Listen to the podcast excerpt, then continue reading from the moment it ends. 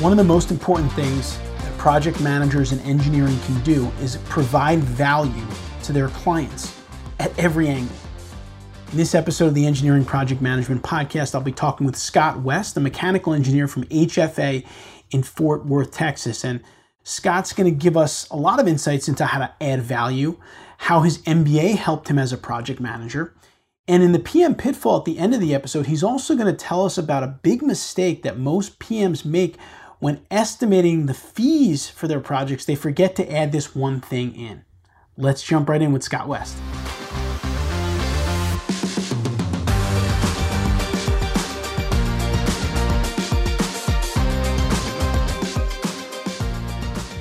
All right, now I'd like to welcome our guest onto the show for today. Scott West is a mechanical engineer from HFA in Fort Worth, Texas. Scott, welcome to the Engineering Project Management Podcast. Thanks a lot, Anthony. Glad to be here. So, Scott, tell us a little bit about yourself, what you do on a daily basis at HFA, but also kind of your career journey, how you got to where you are today. Here at HFA, I head up our efforts related to energy efficiency and also commissioning work.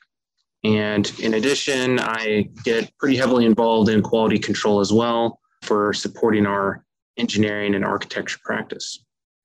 I guess kind of starting with where I got to for here. So I was did a bachelor of science degree in mechanical engineering, and this is all at the University of Arkansas out of Fayetteville. And then I went straight into an MBA program and got a master's with a focus in finance after I finished this, I was ready to get out there and do some work. So started right in the industry and have been in it ever since. I guess that was about 16 years ago. Let me ask you a question about that in terms of the MBA. Was that something that you did part time while you worked, or was it a full time program?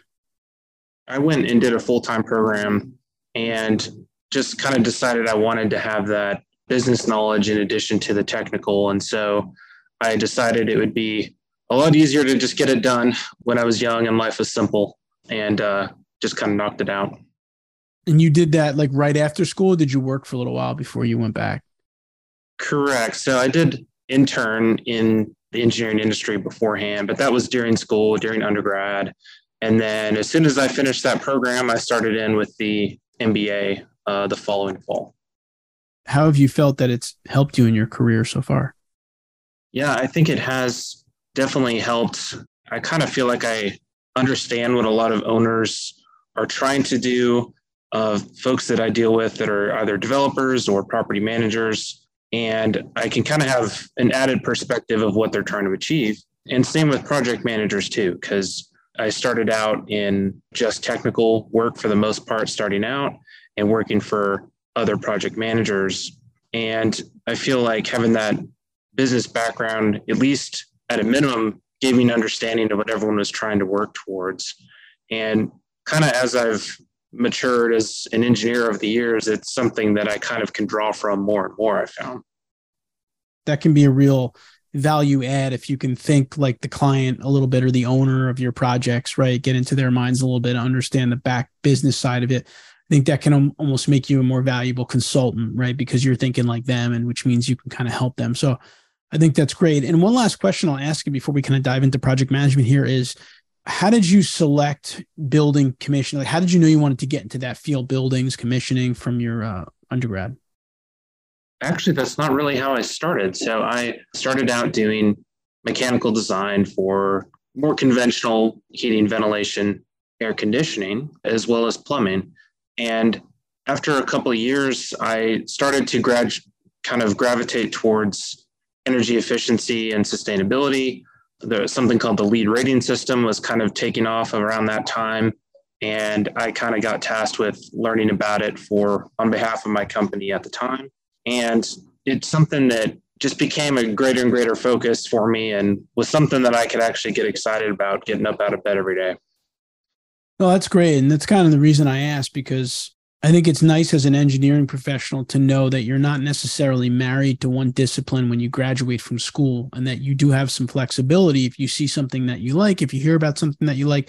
I mean, I'm a civil engineer, but I've met mechanical engineers that work in the civil engineering world now. So I think there's a lot of flexibility in engineering And for those of you out there that maybe aren't crazy about what you're doing, there certainly are other potential opportunities for you. And, and Scott's obviously proof of that in that way. So that, that's good to hear that. Let's dive into project management a little bit here. How are project management skills used in the building design and construction industry? Just talk about that kind of big picture. I would say for building design and construction, the whole industry is really project based. And so if you're coming in in a technical role uh, out of school, for instance, or even an experienced professional, you're going to be thrown into a project environment pretty much from day one. And so I find project management skills to be something that anyone on a project team can benefit from, even if you're not the one kind of organizing the entire thing. But it's pretty crucial, right? So projects are a little bit different from, say, products, where a lot of other engineers might end up on a, a more product based field. But with projects, we kind of have a, a start and an ending, and it's not always very clear cut when those dates are, but we tend to deliver something that is a one off. So even prototypical projects, if we design a building in a different location, there's always something that's a little bit different. I think what you said there is important. Number one, it's important to remember that a project does have a defined beginning and end. And I know sometimes they take a lot of time to get to that end, but that's something that kind of how PMI defines a project is it has a beginning and an end. So that's good to keep in mind. But the other thing I think that Scott said that's really important is that in a lot of industries today, it's really beneficial for recent graduates kind of right out of the gate to start to understand project management. The big fail that I've seen with a lot of consulting firms based on the corporate learning and development that we do, we do a lot of PM training, is they wait kind of too long to give that fundamentals training until like someone's either going to be a project manager or they are a project manager ready for, you know, a couple of months and then they want to start to get them training.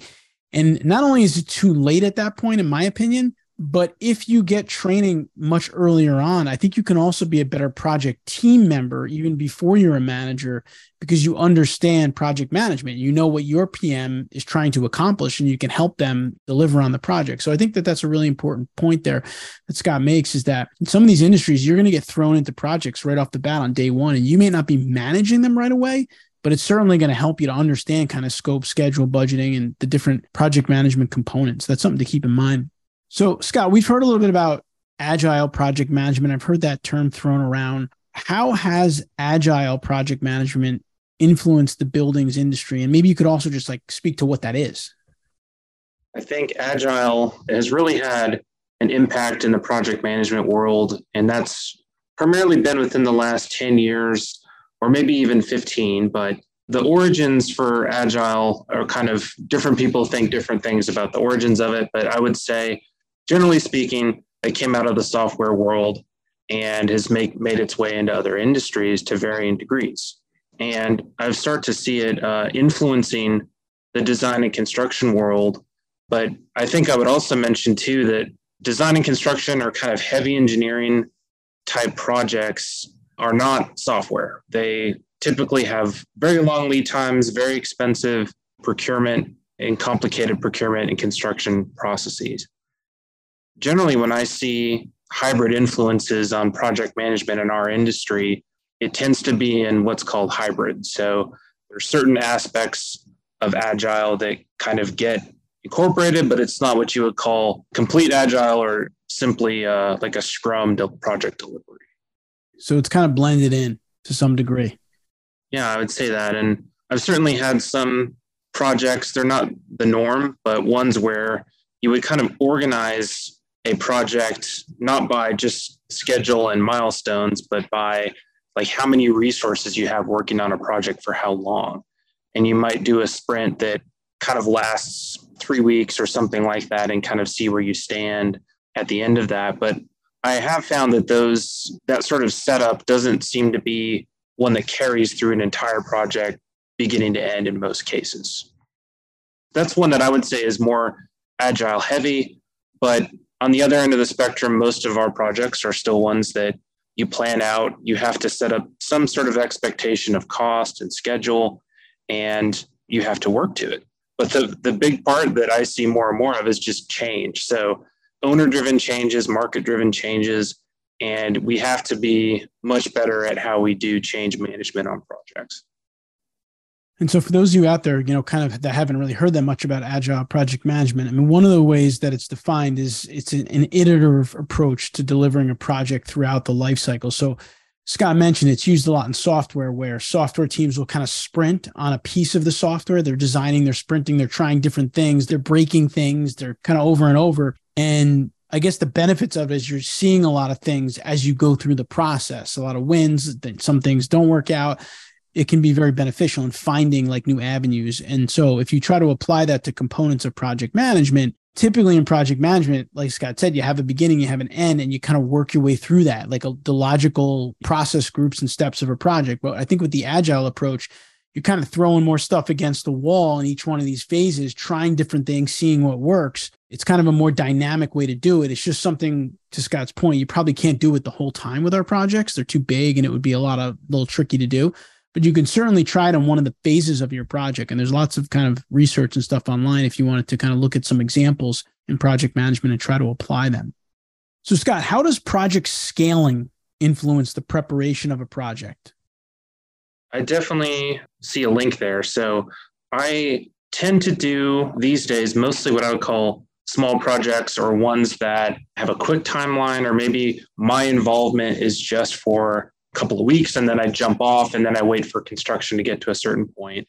And so in those instances, it does require a little bit of a different approach.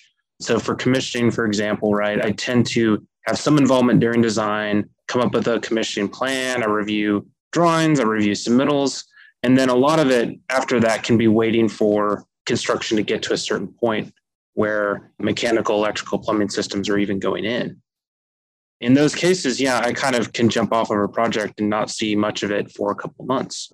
So I think it's really important to, to kind of get a process down, especially if it's a type of project that you do a lot of.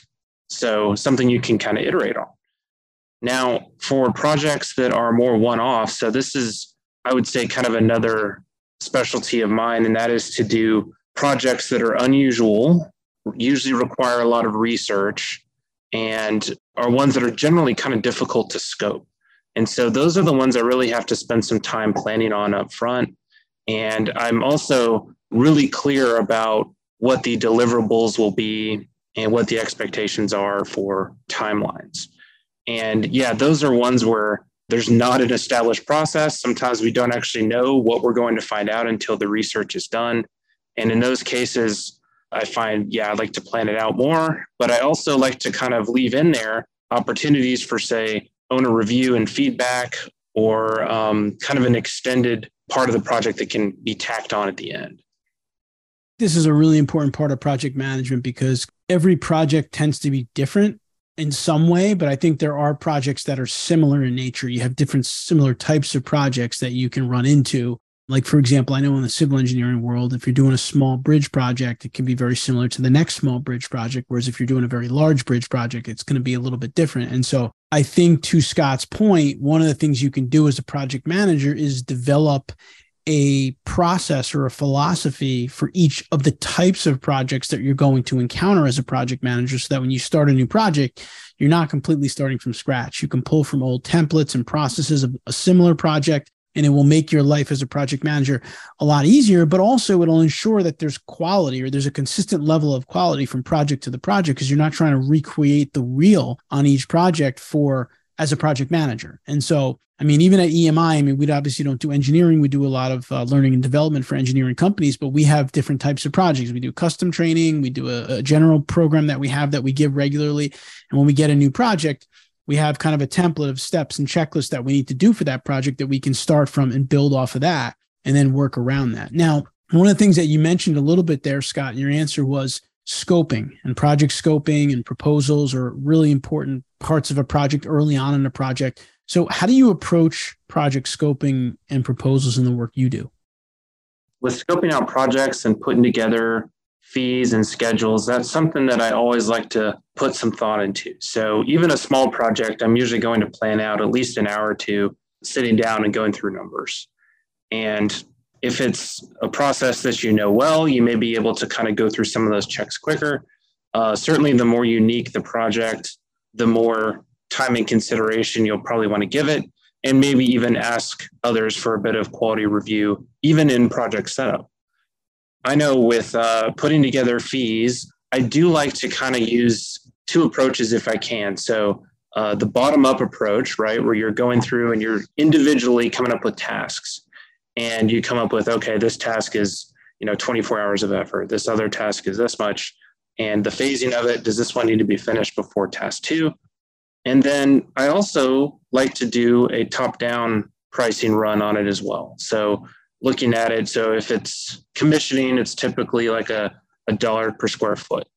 And try to kind of give that a sanity check, right? Because at least with most people I've worked with over the years, the bottom up approach can tend to result in a fee that's a little bit higher than maybe is realistic for the work, but is very thorough. And then if you do a top down approach to it, you can kind of maybe give it a sanity check and be like, okay, this is actually going to be competitive in the marketplace and maybe trim a little bit of fat. But I find it important to kind of take both approaches if I can.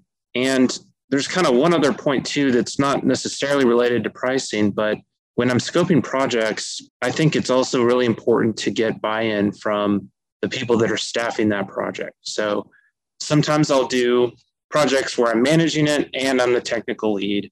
In those ones, it's a little more straightforward. But if I'm managing a project that's got totally different technical folks on it, in those cases, I think it's really important to get buy in because I see projects go wrong, usually in the execution phase, where if you're working with engineers and they decide that you know the fee is totally out of whack from what the actual work is, then it, things just tend to not go well.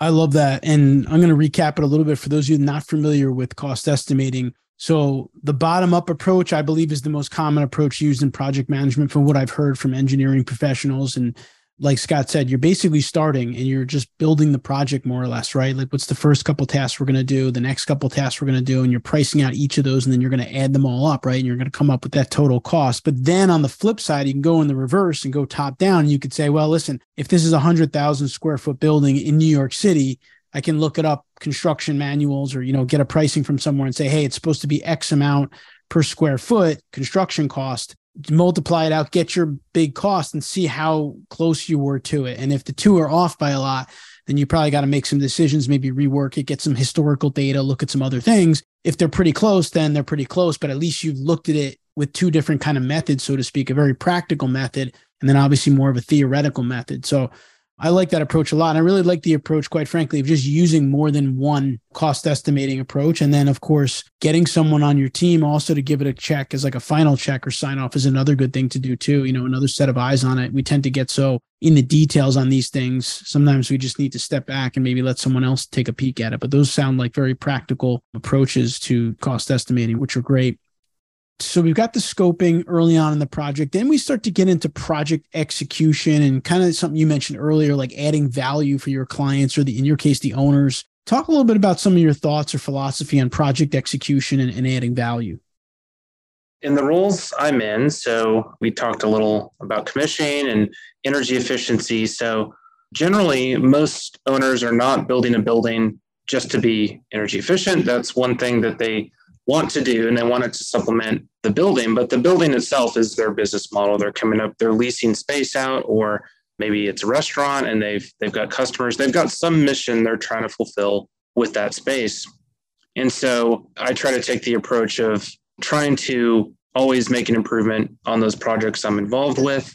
And sometimes that involves a smaller role sometimes that's a more major role. So with commission in particular I actually can kind of throttle up or down a little bit based on the quality of the contractors on the project. So, are they doing a good job with workmanship? Are they struggling with one of the trades or integrating controls in one aspect? And I can kind of course correct a little bit. And so I always want to stay in front of them and still communicate as we go through construction. Even really good contractors can get complacent, but I'm always kind of wearing the hat of just sort of how can I add value to this team, even when I'm not someone who's out there on site every day. You always want to add value, I think, in anything you do as a project manager, really as a professional. But I think that one thing that's another kind of a challenge or a fail that I've seen with a lot of consulting firms as well is they talk a lot about as to be an effective project manager, you need to manage the project to the scope, schedule, and budget. And I agree with that. And I think that's fundamental. I think it's very important. But I think there's another thing you need to do, which is focusing on your client satisfaction, right? I kind of feel like those are the two things that project managers need to do scope, schedule, budget, and client satisfaction. I think sometimes we forget the second one, or we forget to teach, especially younger PMs, about the second one. And to me, I mean, that's critical because you could manage the project to scope, schedule, and budget all you want. But if the client's not happy for whatever reason, they're not going to come back to you. And in the world we live in, quite a bit of our work is repeat work, right? Repeat clients. And so I just would say for those of you out there, that adding value that Scott has talked about a couple of times now so far in our conversation is, I think, one of the most important things you can do as a project manager. And as much as I highly recommend that you get up to speed on all the PM tactics and strategies in managing scope, schedule, and budget and doing the estimating, like we talked about in the scoping, it's all critical. I mean, we do a lot of training on those things. But you also need to remember that the client has to be satisfied with the project, or else you're not going to have a lot of projects going forward. So keep that in mind as you move forward. So, Scott, one more question I got for you here before we go into our, our final segment, which is what are some of the bigger lessons that you've learned as a project manager that you can share with the PMs out there that are watching? I guess one thing that I would recommend, and I don't know if it's obvious or not, but I'm, I'm kind of an introverted individual, typical engineer, right? I'm perfectly happy plugging away in my machine doing spreadsheets, right? But one thing I've found is that when a project doesn't go well or it fails, yeah, it occasionally is a technical issue, but more often than not, I found it's from project management related issues, not managing expectations properly. And one of the biggest ones I see is just if you have a problem on a project, an issue comes up with design and construction, long timelines, expensive equipment, and building materials, is that when issues come up, they don't really do better with age. The sooner you can bring things in front of owners, contractors, other designers, and being like, hey, there's a problem here. We need to find a fix for it. That it almost always turns out better for everyone involved. And sometimes it's not a fun thing. You might go there and be like, hey, we really underbid this project. Uh, the scope is like way more than we thought it was.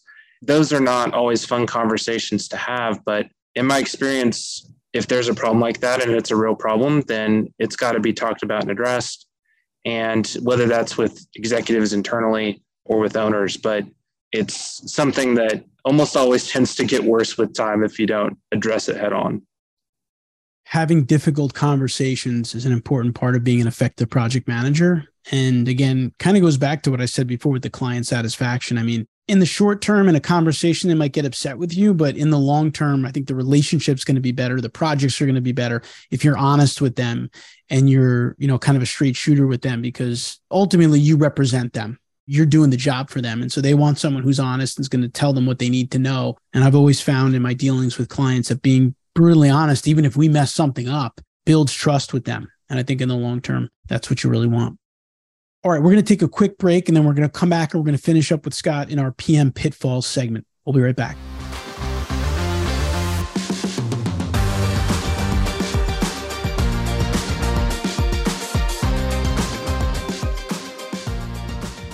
All right, I'm back with our guest for today. Scott West is a mechanical engineer from Harrison French and Associates, HFA in Fort Worth, Texas. All right, Scott. So to wrap us up for today here, I want to ask you what's the biggest project management pitfall or challenge that you've seen in your time as a project manager? And how would you recommend pms either avoid it or handle this situation? This one is one that i think may seem obvious but often is not. And that is to actually plan for project management time when you're budgeting out a project. And be sure you're including this right? So depending on how complex your project is you may spend five to maybe even 10% of a project budget just managing all the bits and pieces or even coordinating with the owner, vendors, or contractors. That's especially true for just accounting for meeting time. So I've been on one or two projects where I was thinking, okay, here's the scope. It's this amount of technical work. I think that it's going to go by uh, fairly quickly, not a ton of work. But then I find out when I get into it, that even though my little bit of scope might not be a lot, I'm expected to be at these project teams or construction team meetings, you know, every week or every other week, and the schedule drags on for months. And so even when some of those seem small, I'm like, whoa, I just blew half my budget on meetings. And that's something that can definitely be prevented. And really, with a lot of owners, I think some of them don't understand maybe that the reporting that needs to happen or that they're asking for has a real dollar sign attached to it. In a lot of instances, if you bring this to them, they may be like, oh, well, actually, we don't need you in on every meeting. We can probably just do once a month. And really, I just like to be as straightforward about that to owners and, and clients as I can because it's a real cost and we can keep them as informed as they want to be on a project. But it's really just what they're willing to pay for.